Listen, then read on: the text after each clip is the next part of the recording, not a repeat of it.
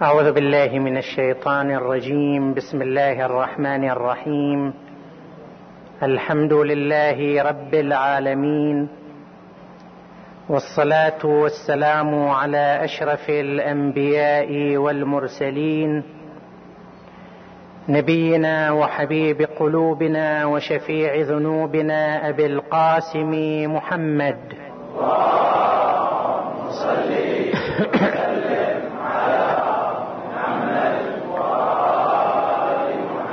صلى الله عليه وعلى آله الطيبين الطاهرين المعصومين.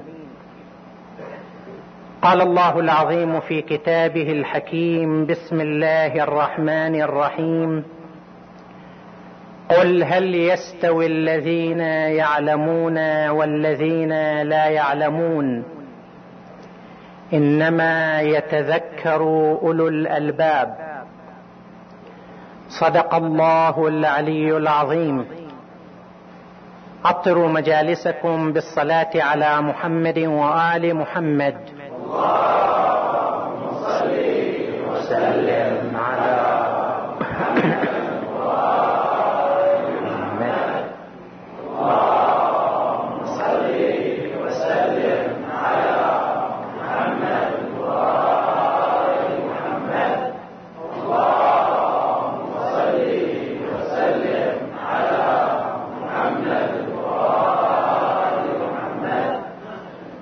قال إمامنا الإمام جعفر بن محمد الصادق صلوات الله وسلامه عليه أكثر الناس قيمة أكثرهم علما. حديثنا هذه الليلة حول بناء الكفاءة العلمية عند الإمام الصادق سلام الله عليه. الله سبحانه وتعالى خلق هذا الكون العظيم وأودع فيه الثروات والخيرات والطاقات الكثيرة الكبيرة. وجعل هذا الكون مسخرا للإنسان. فالإنسان هو ملك هذا الكون بأمر الله تعالى. وهو الذي جعله الله خليفة في هذا الكون على هذه الأرض. وإذ قال ربك للملائكة إني جاعل في الأرض خليفة. جعلكم خلائف الأرض. كل ما في الكون من مجرات من خيرات من ثروات من كائنات كلها على الإطلاق مسخرة لهذا الإنسان. وسخر لكم الفلك التي تجري في البحر بأمره. وسخر لكم الأنهار. وسخر لكم الشمس والقمر دائبين. وسخر لكم الليل والنهار وآتاكم من كل ما سألتموه وإن تعدوا نعمة الله. لا تحصوها في آية أخرى الله تعالى يقول سخر لكم ما في السماوات وما في الأرض جميعا منه على الإطلاق. سخر لكم ما في السماوات وما في الأرض جميعا منه كل هذا الكون وكل ما في الكون مسخر للإنسان ولأجل الإنسان. وكما ورد في الحديث القدسي خلقت الأشياء لأجلك وخلقتك لأجلي. الأشياء الكائنات مخلوقة للإنسان. وأعطى الله تعالى للإنسان مفتاحا يفتح به كنوز الكون وخيرات الكون وثروات الكون. وأمره أن يستخدم ذلك المفتاح. هذا مفتاح عندك؟ هالثروات وهالخيرات محفوظة لك في هالكون لكن تحتاج أن تفتح هذه الكنوز. ما هو المفتاح؟ هو العقل الذي أعطاه الله تعالى للإنسان. هذا هو المفتاح. وكما يصور أحد الأدباء يقول الإنسان في الكون مثل أب يترك لولده قصرا ضخما عظيما واسعا. فيه ثروات خيرات مجوهرات خزائن. ويوصي يقول له ترى هالخزائن اللي موجودة في القصر؟ ترى هالخيرات اللي موجودة في القصر؟ إليها مفاتيح. لازم تستعمل مفتاح حتى تفتح الخزينة وتلك الخزينة. فاستخدم هالمفاتيح. إذا استخدمت تحصل تستفيد من كل هذه الثروات ومن كل هذه الخيرات والمجوهرات والأشياء الموجودة في هذا القصر. عاد يبقى على شطارة هذا الولد.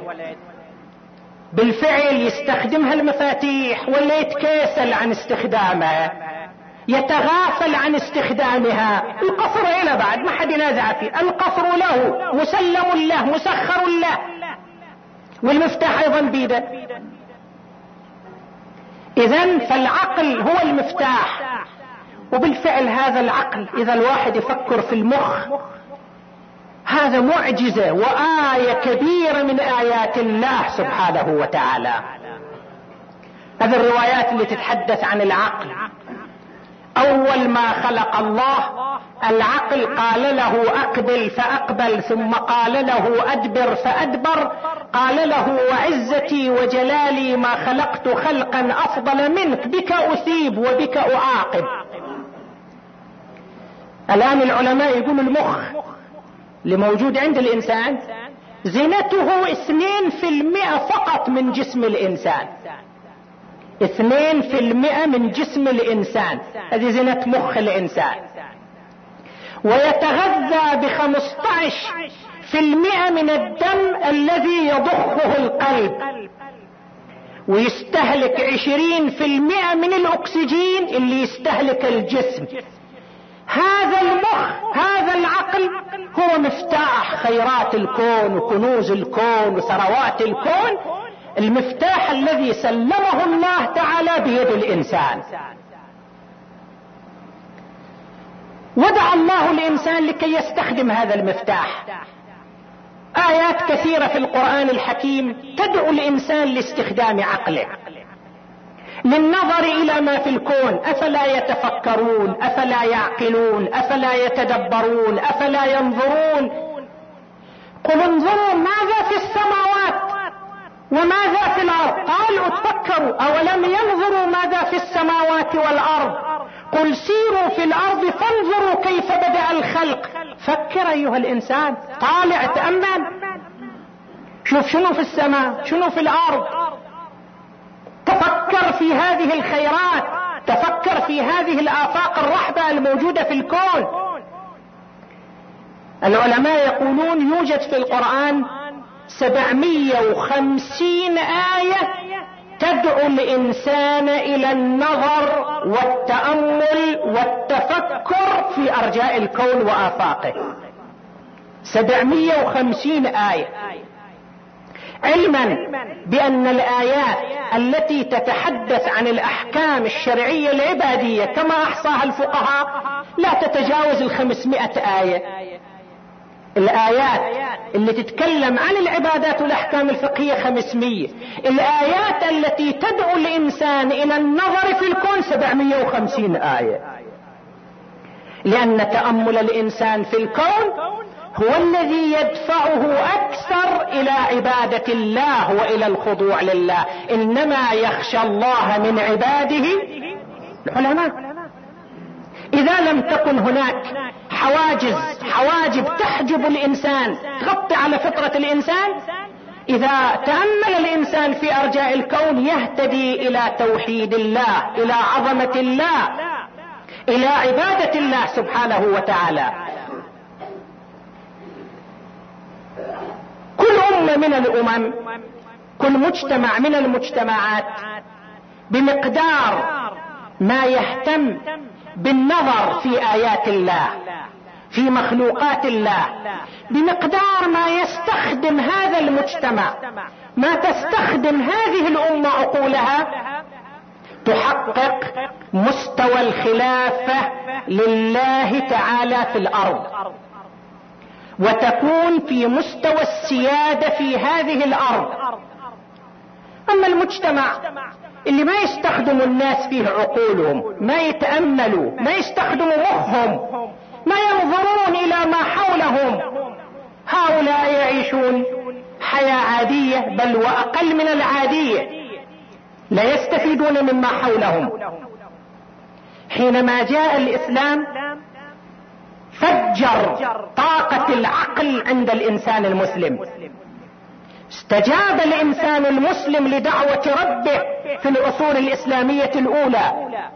إلى حد ما وبمقدار تلك الاستجابة أصبح المسلمون في موقع السيادة في تلك العصور. وأصبح يطلق عليهم أنهم آباء العلم الحديث. ليش؟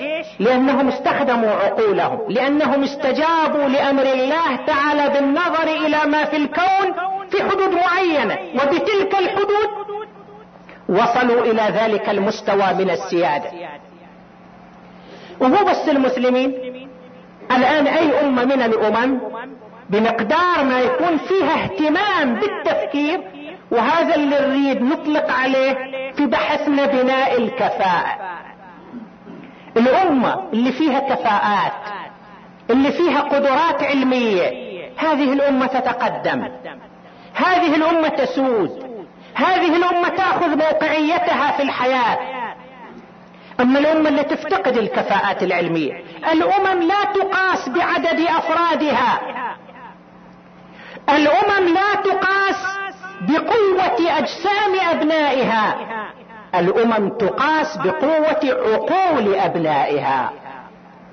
بمقدار ما أكو عقول قوية. بمقدار ما أكو كفاءات علمية تكون لهذه الأمة أو لهذا المجتمع قيمته. وهذا اللي نشوفه الآن في العالم. حينما نرى الأمريكيين الآن لهم هالهيمنة وهالنفوذ على مستوى العالم طبعا هذا شيء يزعج الشعوب المستضعفة الشعوب الضعيفة. ليش؟ لأنهم يستخدمون هذه الهيمنة في سبيل مصالحهم. وضد مصالح الشعوب. لكن كيف صارت للأمريكيين هذه الهيمنة عن طريق الكفاءة العلمية بالعلم بالتصنيع بالتكنولوجيا. لذلك صارت لهم هذه الهيمنة الأمريكيون سكان الولايات المتحدة الأمريكية يشكلون خمسة في المئة من مجموع سكان العالم. من حيث العدد خمسة في المئة من مجموع سكان العالم. لكنهم ينتجون خمسة وعشرين في المئة من مجموع إنتاج العالم الصناعي. خمسة وعشرين في المئة هم ينتجونه. انت ما تريد تخضع لهيمنتهم. انت ضدهم انت ما تحبهم. لكن إذا كنت محتاج لإنتاجهم محتاج لصناعتهم محتاج لزراعتهم مضطر تخضع لهيمنتهم بشكل أو بآخر. قال أمير المؤمنين علي بن أبي طالب صلوات الله وسلامه عليه استغن عن من شئت تكن نظيره واحتج إلى من شئت تكن اسيره واحسن إلى من شئت تكن أميرة صر انت المتفوق. إذا استطعت أن تكون يدك هي العليا فافعل. وأنتم الأعلون إن كنتم مؤمنين. إذا نقدر إحنا نصير في المقام المتقدم غيرنا يحتاج لنا ساعتها ما حد يسيطر علينا ويهيمن علينا. إحنا نكون في موقع السيادة والقيادة. نموذج آخر. بالفعل يستحق الدراسة والتأمل. نموذج اليابان. اليابان خرجت من الحرب العالمية 1945 محطمة منهكة. استخدمت ضدها القنابل استخدمت ضدها القنابل النووية كما هو معروف ومعلوم. عددهم مو كثير قياسا إلى الدول الكبرى في العالم. وقوتهم حطمت. لكنهم عكفوا على بناء كفاءاتهم العلمية. وتعال شوف الآن الوضع في اليابان. الصناعة اليابانية الآن تنافس الصناعة الأمريكية في نفس الأسواق الأمريكية. في نفس الأسواق الأمريكية.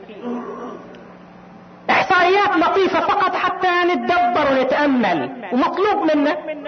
لأنه الله سبحانه وتعالى وضع سنن في هذا الكون. اللي يمشي حسب السنن يوصل. كلا نمد هؤلاء وهؤلاء من عطاء ربك. وما كان عطاء ربك محظورا. هم سلكوا هذه السنن وصلوا. إذا إحنا أيضا نكتشفها ونمشي عليها نوصل. تقول بعض التقارير العلمية سنة 51 1951 كان مجمل الدخل القومي في اليابان. يوازي ثلث دخل بريطانيا. إيش قد الدخل بريطانيا دخلها القومي اليابان ثلث. وكان واحد جزء واحد من عشرين جزء من الدخل الأمريكي. هذا سنة 1951 سنة 1992 انتبهوا إلى هذه الأرقام. أصبح الدخل القومي في اليابان ثلاثة أضعاف دخل بريطانيا. وثلث الدخل القومي الأمريكي. بعد أن كان واحد من عشرين من الدخل الأمريكي صار ثلث الدخل عفوا ثلثي الدخل الأمريكي ثلثي مو ثلث وأيضا أصبح هكذا موقعية اليابان الصناعية والعلمية والتكنولوجية. ليش؟ لأنهم عكفوا على بناء كفاءاتهم. شوف الإنسان الياباني مهتم بتحصيل العلم مهتم بأن يشغل عقله. استطاعوا أن يقضوا على حالة الأمية في اليابان. نسبة الأمية في اليابان سبعة من واحد في المئة. سبعة من واحد في المئة نسبة الأمية في اليابان. كل ياباني لابد وان يكون قد أمضى من عمره تسع سنوات دراسية حسب التعليم الإلزامي الاجباري تسعين في المئة من أبناء الشعب الياباني تجاوزوا المرحلة الثانوية. خلصين الثانوية. واسمعوا أيضا هالإحصاء الأخير. في مقابل كل مليون ياباني يوجد فيهم ستين ألف عالم ومهندس. في كل مليون ستين ألف عالم ومهندس. ويوجد الآن ثمانمائة ألف ياباني في مراكز البحث والدراسة والتطوير العلمي. إذا هالشكل الشعب هالشكل شلون ما ينتجون شلون ما يسودوا شلون ما يتقدموا؟ من جد وجد اللي يجتهد هذا باب الحياة مفتوح آفاق الكون مفتوحة مش أمام الإنسان. وأكو مثال يؤلم يعني مثال آخر مؤلم يشكل تحدي خطير إن هذول اليهود شراذمة اليهود. اليهود تدرون كم عدد اليهود في العالم؟ حسب آخر إحصائية من جامعة إسرائيل جامعة القدس العبرية. يعني الجامعة العبرية حسب آخر إحصائية أن عدد اليهود في العالم 12 مليون و860 ألف. في العالم كله بما فيه إسرائيل. 12 مليون و860 ألف. يعني أقل من كثير من الشعوب العربية المحيطة بها. 12 مليون و860 ألف. اليهود شراذمة من مختلف الأرض من مختلف بقاع الأرض. اغتصبوا أرضنا احتلوا أرض من أراضينا. وإجوا على هالأرض اللي اغتصبوها وتعال شوف شنو سووا. تعال شوف شلون سووا. في الجانب العلمي الصناعي التكنولوجي ها؟ تعال شوف شنو سووا. وإحنا وين؟ مئة مليون عربي وينهم؟ أين عقولنا؟ أين أفكارنا اين جهدنا اين انتاجنا طبيعي إذا اليهود هكذا يخلق لهم كفاءات. طبعا إحنا ضد استخدامهم للكفاءة في مضرة الآخرين واستغلال الآخرين. لكن كواقع هم بنوا كفاءاتهم بينما نحن في سبات مشغولين بالتوافه مشغولين بالجزئيات. تحت أرضنا الأرض اللي نعيش عليها الأراضي العربية. هائلة أعبار من النفط عيون من النفط بحار من النفط. شو تعبر عنا بس إحنا كنا نرعى أغنامنا على الأراضي وما ندري وش في الأرض.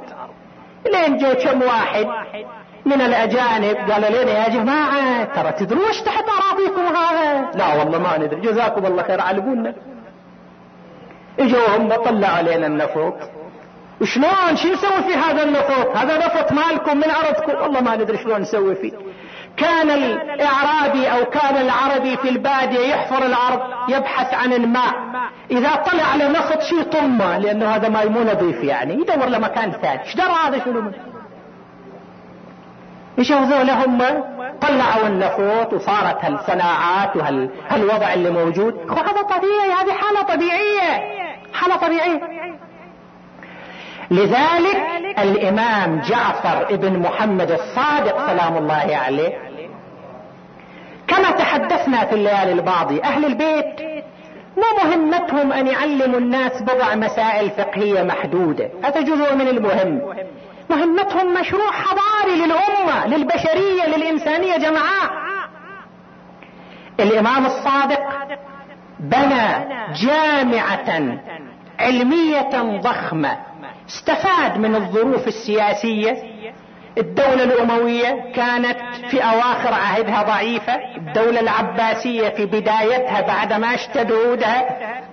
وكان عند الإمام مجال. فصنع وبنى وأسس تلك المدرسة العلمية العظيمة. أبو العباس ابن عقدة المتوفى سنة 230 هجرية. ألف كتابا أحصى فيه تلامذة الإمام الصادق فوصلوا عنده في ذلك الكتاب أربعة آلاف شخص. أربعة آلاف شخص اللي قدر يحصيهم اللي تعرف عليهم بشكل أو بآخر من تلامذة الإمام الصادق. وحتما هذا مو كل تلامذته يمكن أكثر ناس ما عرفهم ما وصل لهم. الحسن البصري يقول رأيت في هذا المسجد يشير إلى مسجد الكوفة سبعمائة شيخ وفي رواية أخرى تسعمائة شيخ. كل يقول حدثني جعفر بن محمد الصادق. ويقول ابن حجر عن الإمام الصادق عليه السلام يقول ونقل من علمه ما سارت به الركبان وامتلأت به البلدان. نركز على جانب من جوانب هالجامعة. خلينا ندخل الليلة جامعة الإمام الصادق عليه السلام. ندخل في كلية من الكليات. مو كل جامعة فيها عدة كليات؟ كل كلية لها تخصصها الليلة ندخل كلية من الكليات في ليالي أخرى ندخل كليات أخرى. الليلة ندخل إلى كلية جابر ابن حيان. جابر ابن حيان الكوفي هذا واحد من تلامذة الإمام الصادق. هذا نموذج للإنسان اللي يستخدم عقله اللي يستخدم المفتاح لفتح كنوز الكون وخيراته. جابر بن حيان يعتبر هو مؤسس علم الكيمياء في العالم. شلون كل علم من العلوم يرتبط باسم من الأسماء؟ مثلا علم الفلك. بطليموس مثلا الطب أبقراط مثلا المنطق أرسطو مثلا. علم الكيمياء ارتبط باسم جابر بن حيان. هذا أستاذ علم الكيمياء هو اللي وضع أسس هذا العلم. أحصيت رسائل ومؤلفات جابر بن حيان. فوصلت إلى ثلاثة آلاف وتسعمائة رسالة علمية. ثلاثة آلاف وتسعمائة. يقول أحد المترجمين له وإن كانت رسائله أكثرها صفحات لكن افترضها 3900 صفحة مو شيء قليل. ومو حشو مو روايات أدبية خيالية رسائل علمية. السيد الأمير رحمة الله عليه في أعيان الشيعة أحصى له 360 رسالة. ذكر عناوينها قال هذا ما استطعت إحصاءه من رسائل. 360 لكن هي 3900 كما يذكر ألف وثلاثمائة رسالة منها في علم الكيمياء. وخمسمائة رسالة منها في علم الطب. وخمسمائة رسالة منها في الفلسفة. الرد على الفلاسفة. ومجموعة من الرسائل في الزهد والموعظة. هذا عالم الكيمياء مو بعيد عن العبادة والخشوع لله. مو مثل ما نشوف في حالاتنا. إذا الواحد شوية صار مثقف صار يفتهم صارت عنده شهادة بعد هذا ما دخل يقرأ كتاب دعاء ويحضر صلاة جماعة أو يسوي أوراد وأذكار يشوف نفسه فوق هالسوالف. هذه حالة غرور. حالة غرور. الحالة الحقيقية انما يخشى الله من عباده العلماء. هذا جابر بن حيان مو بس هو زاهد عابد عنده رسائل في الزهد والموعظة والعبادة والخشوع. جابر بن حيان ابوه حيان كان في الكوفة من الوزد. وكان عطار يبيع يبيع أشياء يستفيد منها الناس نباتات وعقاقير يستفيد منها الناس كأدوية. سافر مع عائلته إلى خراسان. في خراسان ولد له جابر. المؤرخون يقولوا والي خراسان ألقى القبض على حيان وقتله لأنه كان يتجاهر بالولاء لعلي بن أبي طالب. جابر اليتيم عادت به أمه إلى الكوفة. هناك شق طريقه بعد أن تقدم به سن أصبح شاب يافع شق طريقه إلى جامعة الإمام جعفر بن محمد الصادق. وكان عنده استعداد. ركز عليه الإمام الصادق. نمه الطاقة اللي عنده. ولذلك في أغلب رسائله رسائل اللي في الكيمياء وفي سائر المجالات في الطب أيضا في أغلب رسائله يبدأها بهذه العبارة. حدثني سيدي ومولاي جعفر بن محمد الصادق. رسائل كلها يبدأها بذكر الإمام جعفر الصادق. حدثني الإمام جعفر الصادق.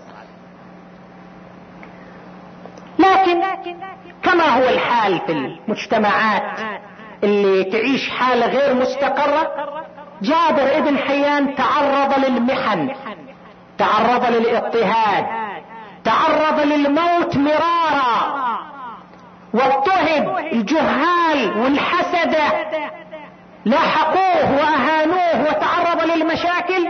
التاريخ يقول فكان يفر من بلد إلى بلد.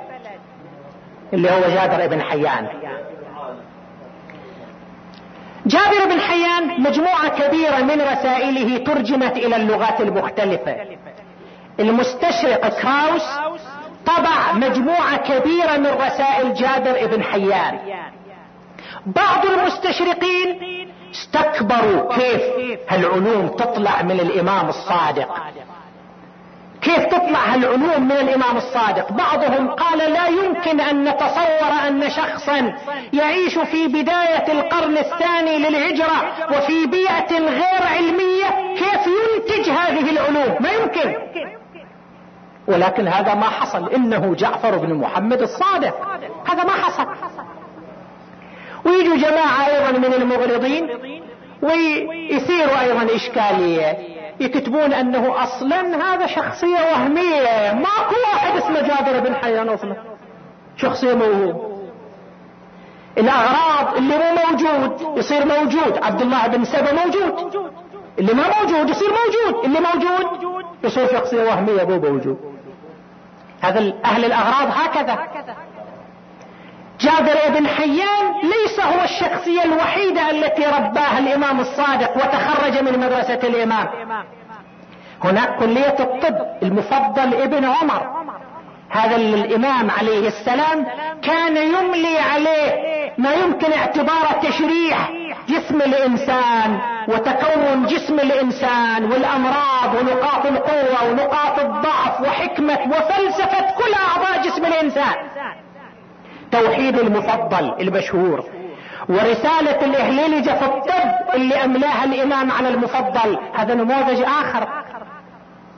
الروايات تقول إذا دخل المفضل على الإمام الصادق تبسم له وقال أهلا بك والله إني احبك وأحب من يحبك. تلميذ خاص كان مركز عليه الإمام. هذا نموذج. طيب خلينا ناخذ عبرة ودرس من هذه الحالة. إحنا كمجتمع إحنا كمجتمع ينبغي أن نفكر في تربية وتنمية الكفاءات العلمية في مجتمعنا.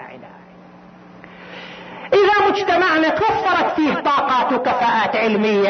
ياخذ موقعيته وياخذ مكانته رغم كل الظروف والأوضاع إذا مو اليوم غير اليوم.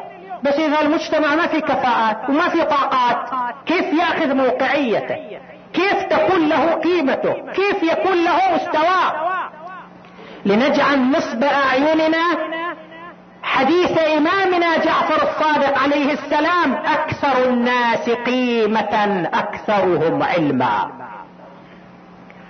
الحمد لله ملحوظ على أبناء هذا المجتمع أن عندهم ذكاء فطري عندهم استعداد ذهني في مجال عندهم طاقة عندهم استعداد. وشفنا حينما تتاح الظروف حينما يتسلح بعضهم بالجد والاجتهاد شفنا كيف تتفجر طاقته كيف تتفجر كفاءته كيف يصبح طاقة كفاءة. لكن مسؤولية بناء الكفاءات والطاقات العلمية هي مسؤولية عامة اجتماعية وطنية. لازم الجميع يتحملون هذه المسؤولية. فيجب أن نفكر كيف ننمي الطاقات العلمية والفكرية في مجتمعنا؟ حتى نسهم في خدمة وطننا. هذا الوطن اللي إحنا نعيش فيه. نخدمه بكفاءاتنا نخدمه بطاقاتنا. المواطن إذا ما عنده طاقة ما عنده كفاءة يكون مستهلك. يستهلك من خيرات البلد من خيرات الوطن. بينما إذا عنده كفاءة إذا عنده طاقة يكون منتج. يفيد وطنه يخدم وطنه. وبعدين هذا يكون معزة وافتخار لمبدئنا الإمام الصادق عليه السلام يقول لأبان ابن تغلب اجلس في المسجد وافت الناس فإني أحب أن يرى في شيعتي مثلك. هذا مورد الافتخار أحب أن يرى في شيعتي مثلك. أي دين أي مذهب أي نظرية بمقدار ما يكون من أبنائها ناس اكفاء ذوي مستويات ذوي طاقات. هذا يصير مبعث اعتزاز وافتخار لذاك المبدأ. فإحنا لازم حتى نخدم وطننا وحتى حياتنا أيضا تكون حياة متقدمة وحتى يكون اعتزاز لمبدأنا. المبدأ لا يعز فقط بمجرد الطقوس والممارسات العاطفية الروحية. هذا شيء مهم لكن هذا وحده ما يكفي في الدنيا وفي الحياة. لازم في كفاءة لازم في قدرات. نتحدث عن بعض النقاط في هذا الجانب. اولا النقطة الأولى ينبغي أن نزرع روح الجد والاجتهاد والصبر على التحصيل العلمي في نفوس أبنائنا. كما أشرنا في إحدى الليالي الماضية ملحوظ أن هناك انخفاض وتدني في المستوى التعليمي في أبناء المجتمع. ينبغي أن نزرع هذه الروح. وكل واحد بس يفتش لي عن شهادة يشتغل بها. حصل له شهادة اللي توكل لقمة عيش بقول البعض. لا. لازم عندنا طموح أكبر. لازم يكون عندنا تطلع أعلى. لازم نفكر في الدراسات العليا. لازم نفكر في التفوق العلمي. ما لازم نكتفي بحدود الحصول على لقمة العيش. ومع الأسف في هالفترات تشوف هالحالة حالة التطلع والصبر على التحصيل العلمي تشوفها ضعيفة. في جميع المجالات حتى في المجال الديني وهذا نوع من أنواع النقد الذاتي. يعني ننتقد أنفسنا إحنا الطلبة ورجال الدين ورجال العلوم الدينية. سابقا كان في بلدنا مجموعة من المجتهدين.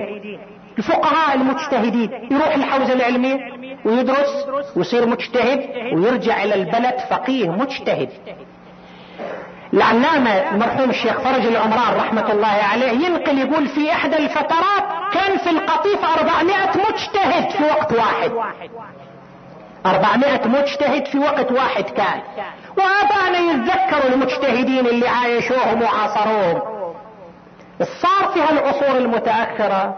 إحنا قبل ما ننتقد طلاب الجامعات خلينا ننتقد أنفسنا إحنا طلاب العلوم الدينية. ليش في هالعصور المتأخرة؟ الواحد منا بمجرد أن يوصل إلى مستوى معين من العلم يكتفي به يرجع إلى البلد دور لمسجد صلي جماعة يستلم حقوق شرعية. زين واحد يقوم بواجبات الدينية بس كنا؟ وهالشكل؟ لماذا لا يتوجه القسم الأكبر من طلاب العلوم الدينية عندنا لكي يصلوا إلى مراحل الاجتهاد والفقاهة؟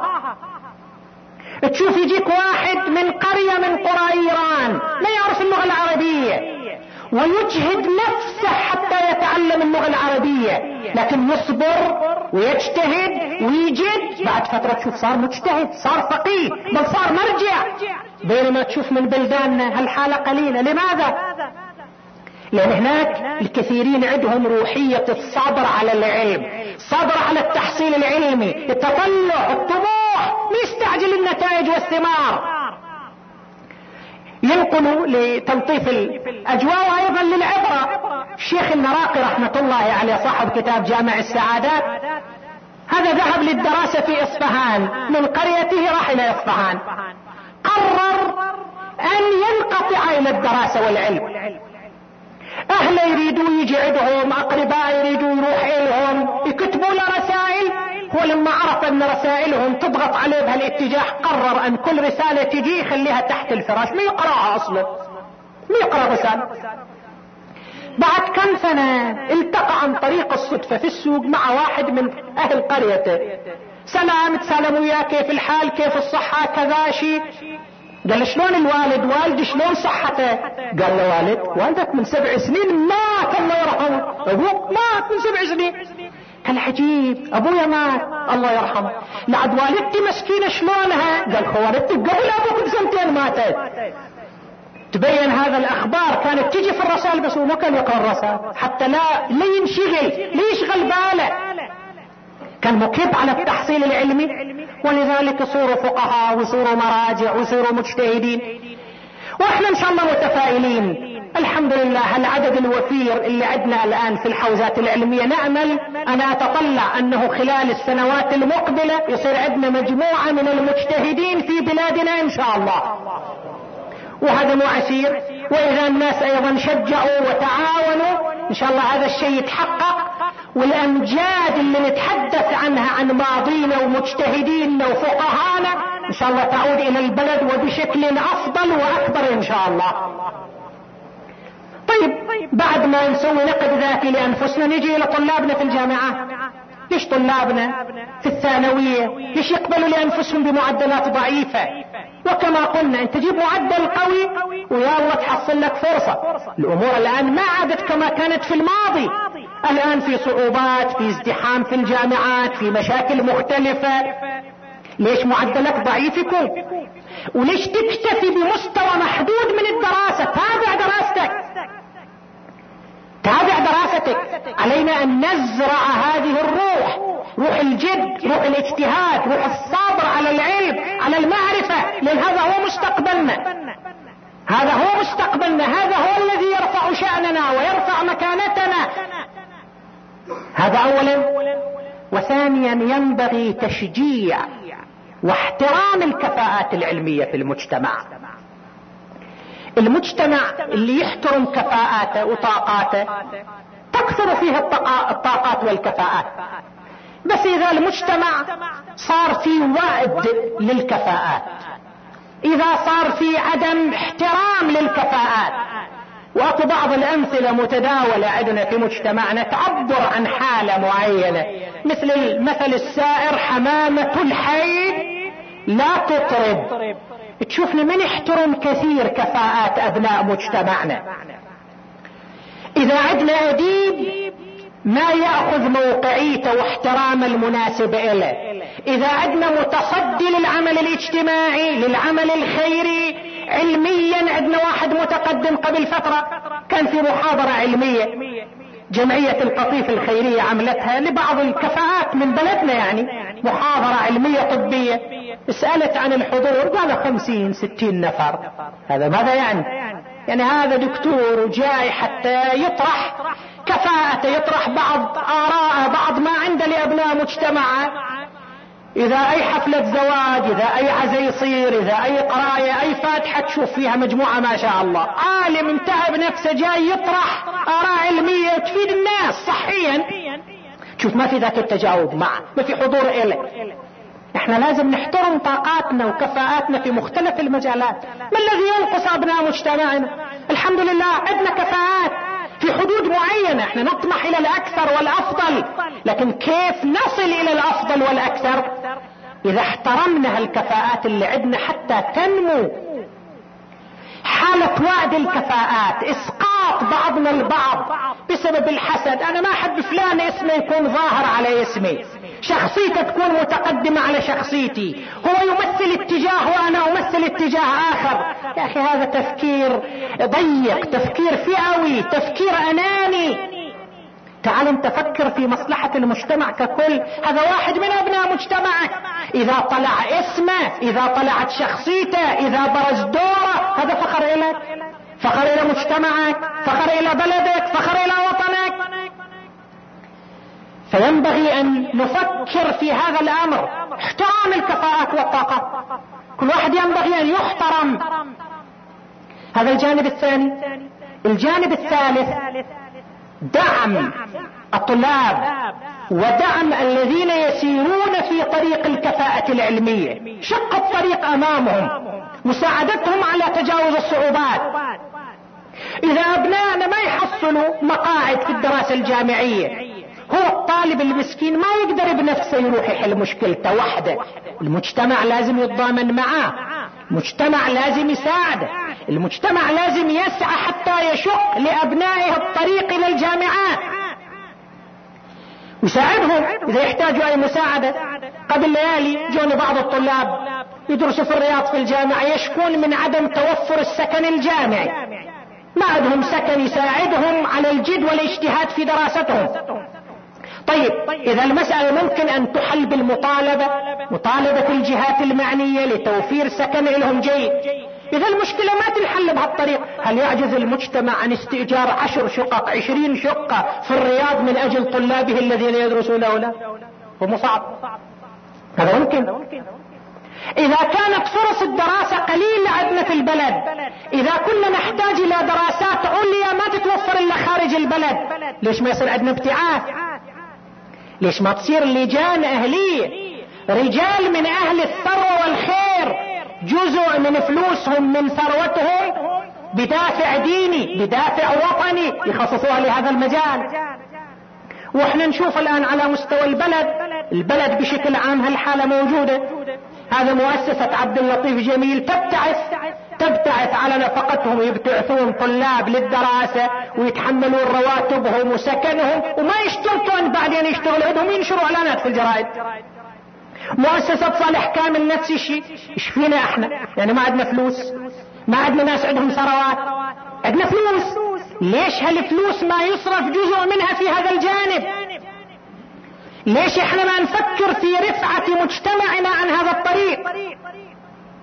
من الحقوق الشرعية وهذا أفضل مصرف لعله من أفضل مصارف الحقوق الشرعية في هذا العصر. من الحقوق الشرعية من تعاون المؤمنين لجان أهلية تصير لأن هذا يرتبط فيه مستقبل المجتمع والمبدأ والوطن.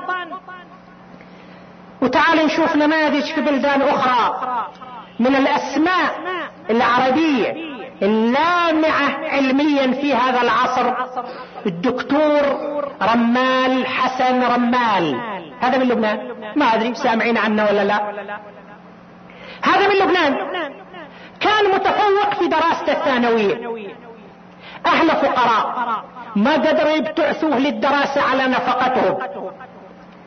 الإمام موسى الصدر رحمه الله حيناه ميتا. هذا رجل كان حضاري كان يفكر في هالموضوع كان يشوف أن رجل الدين مو بس دوره يصلي جماعة ويعقد ويطلق لا كان يشوف أن رجل الدين دوره أن يفكر في رفعة المجتمع المتدين يفكر في مصلحة المجتمع مستقبل المجتمع في مختلف الجوانب كما هو الإسلام. السيد موسى الصدر احتضن هذا الرجل. وابتعثه على نفقته في ترجمته مكتوب من الحق الشرعي. ودى فرنسا يدرس ويصرف عليه من الحقوق الشرعية. ونبغ حتى أصبح رئيس الجمعية الفيزيائية النووية في فرنسا. وهي أعلى هيئة علمية في فرنسا. أصبح رئيسها. وتوفي بالنوبة القلبية سنة 1991 رحمه الله قبل أربع سنوات. واتهمت المؤمنون في لبنان اتهموا اليهود بأنهم هم وراء وفاته لأن ما يريدوا واحد يطلع من العرب من المسلمين من المؤمنين وتكون له المكانة وهالموقعية هذا نموذج. هذا نموذج. أيضا الدكتور حسن كامل الصباح هذا مهندس كهربائي كان وعنده مخترعات كثيرة. أهل قرية قرية قرية في جنوب لبنان. ولعل بعضكم شايف جنوب لبنان أو سامع عن جنوب لبنان. جنوب لبنان منطقة فقيرة والقرى اللي فيه قرى فقراء. أهل القرية نفسهم تعاونوا أهل القرية وجمعوا له فلوس وشكلوا لجنة وابتعثوه على حسابهم للدراسة في أمريكا. وبعدين هذا الرجل عشرات الاختراعات سجلت باسمه في أمريكا. مخترع. وشخصية لامعة أصبح. ما الذي ينقصنا نحن؟ وين أهل الخير؟ وين أهل الثروة؟ جيد أن الناس يندفعوا لبناء المساجد الحسينيات المآتم. هذا شيء مطلوب لكن هذا وحده ما يكفي. هذا ما يكفي. الله يجزاهم خير أهل الخير اللي يبنوا المساجد والحسينيات والمآتم وهالأشياء. لكن المجتمع مطلوب له الآن أشياء أخرى. هي التي تعزز موقع الحسينية والمسجد. هي التي تقوي موقع المبدأ والمذهب. أن نهتم ببناء الكفاءة العلمية في مجتمعنا. ويبدو لي أن هناك شعور في المجتمع بهذا الاتجاه لكن الأمر بحاجة إلى مبادرات بحاجة إلى ناس من أهل الخير يبادروا ويحاولوا يتبنوا هالشكل مسؤولية وعمل لتشجيع الكفاءة العلمية في المجتمع. نسأل الله أن يوفقنا وإياكم جميعا لخدمة الدين والمجتمع. وإذا هذا الشيء نتوجه إليه نكون قد سررنا قلب إمامنا جعفر بن محمد الصادق. إني أحب أن يرى في شيعتي مثلك. فترة محدودة اللي صارت عند الإمام الصادق. فرصة محدودة. شوف هذا نتاجها هذه ثمارها كيف لو أتيحت الفرصة لأئمتنا أهل البيت عليهم السلام. لكن الأمة كما سبق وان تحدثنا ما كانت تعرف قيمة أهل البيت. بدل أن تستفيد من علومهم بدل أن تستفيد من فيوضاتهم كيف تعاملت معهم. سلوني قبل أن تفقدوني. جملة واحد يقول لك كم في شعري كم في لحيتي ورأسي من طاقة شعر. وكيف تعاملوا؟ الامام علي عليه السلام يشير إلى صدره يضرب على صدره يقول ها انها هنا لعلم الجنة لو أصبت له حملا. وفي ناس عندهم استعداد يستفيدوا من هالعلم يستفيدوا من هالثروة العظيمة الهائلة. وكل واحد من الأئمة كان صدر فيه علم جمة كنوز العلم كنوز المعرفة كنوز الخير. لكن الإمام اللي صدره كنز للعلم والمعرفة بدل أن يستفيدوا كيف يتعاملون؟ إذا قتلتم الحسين فاوطئوا الخيل صدره وظهره. الله أكبر. هذا الصدر اللي فيه العلوم اللي فيه المعارف اللي فيه الهداية اللي فيه النور اللي فيه الخير. اوطئ الخيل صدره وظهره. وإذا بعمر بن سعد ينادي في القوم من ينتدب للحسين بفرسه فيرد صدره. أول من لباه شمر بن ذي الجوشن. وتبعه عشر من المجرمين. وإذا بالخيل تصعد وتهبط على صدر أبي عبد الله الحسين عليه السلام. تقول الروايات حتى ألصقوا جسده الشريف بالأرض. انت تسمع فتتألم. ساعد الله قلب العقيل زينب. اللي كانت ترى وتلاحظ هي كانت تهتف بالقوم اما فيكم رجل مسلم يجهز جنازة أخي الحسين. قالوا لها بلى يا زينب تنحي عن الجسم. تنحت هوية وإذا بها تسمع صوت تكسر الاضلاع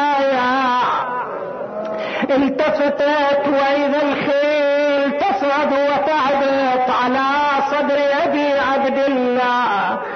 اوين